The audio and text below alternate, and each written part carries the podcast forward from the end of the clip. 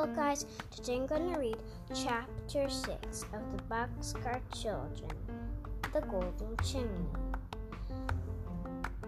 So here I go. We'll have a real dinner today, laughed Jessie. Maybe Aunt Jane will eat some this good some of this good food if I don't give her too much.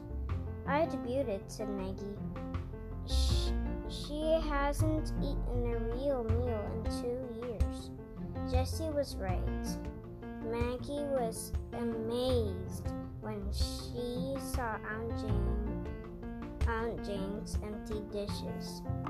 You girls certainly have a way with you, she said. I have never seen her so eat so much. After the dishes were washed, Jessie softly opened her um, aunt's door. Again, Aunt Jane looked as if she had been lying there waiting for something to happen. Well, she said, what do you know? Jessie spoke softly. Violet and I wonder if we could explore this house. Go ahead, said her aunt. There are no secrets here that I know of. No mysteries, laughed Jessie. No, said Aunt Jane. Mysteries, but it is a strange house.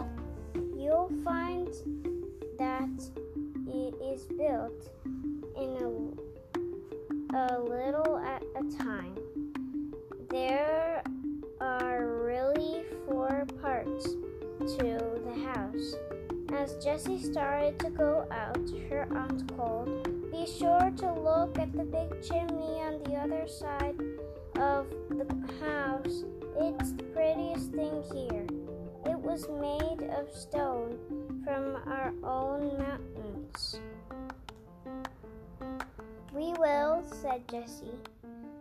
The two girls smiled at each other and went into the front room. Let's, let's explore the whole house, said Jessie. Violet laughed. I wonder why we I wonder why we love to fix up old houses. The girls stepped into the front hall. They went across it to the other side and found themselves in a front room like the one they had just just left. This side of the house is exactly like the other one, said Jessie. See, here is the kitchen and the little bedroom, two front rooms and a side door. Here's the chimney and, and, and the fireplace, said Violet. Isn't it beautiful? The stone is smooth and shiny, cried Jessie. See the tiny spots of yellow. Could it could they be gold? They look brighter yellow than gold, said Violet. The black spots are pretty too. Upstairs they found eight bedrooms.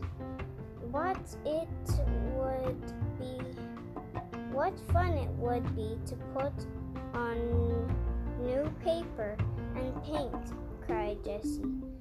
Violet had opened the door of the little room right over Aunt Jane's.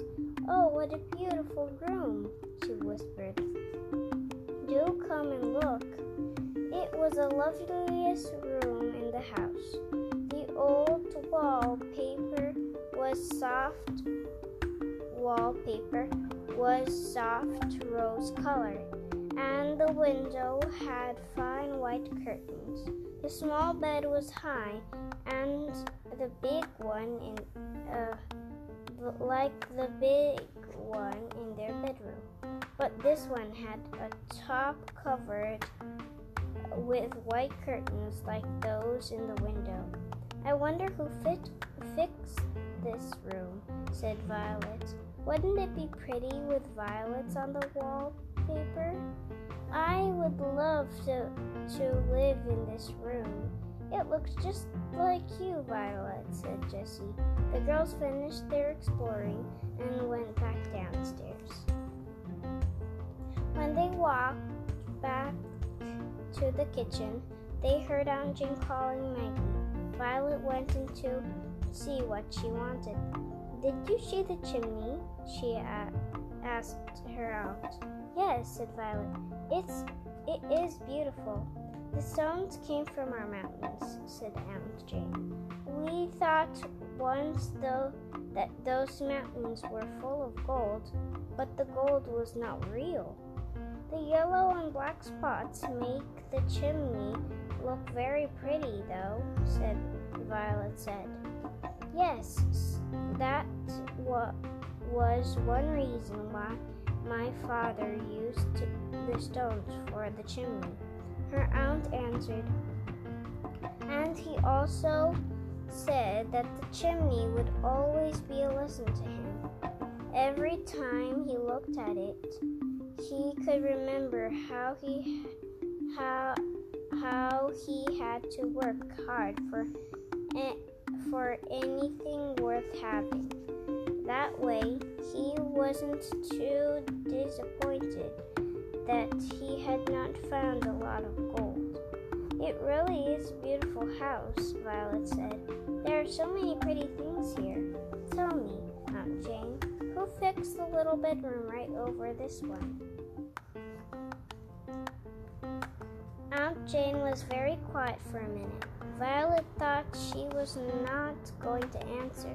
Then she said, That was my room once, she said. She had tears in her eyes. So that was chapter 6. Bye, guys. See you later. See you later. See you later. See you, see you later. Bye, guys.